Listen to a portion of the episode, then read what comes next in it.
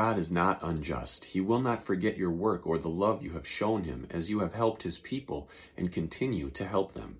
Hebrews 6:10. My name is Spencer Coffman bringing you today's Social Media Ministries Ministry Minute. God is just. What does that mean? It means that when you do hard work here on earth and you show your love to God by helping his people, by caring for them, by bringing his word to the lost, by bringing more people to Christ and encouraging them to do the same, to live like Jesus, making disciples of all nations. When you do that, when you show God love, when you keep his commandments and obey them, guess what? He is just. That means he will reward you for the works you have done. Now, when will he reward you? Is this like when you get to heaven, you'll have a better reward than someone else? No, probably not what you'll have is more rewards here on earth and also a better job during the millennial reign.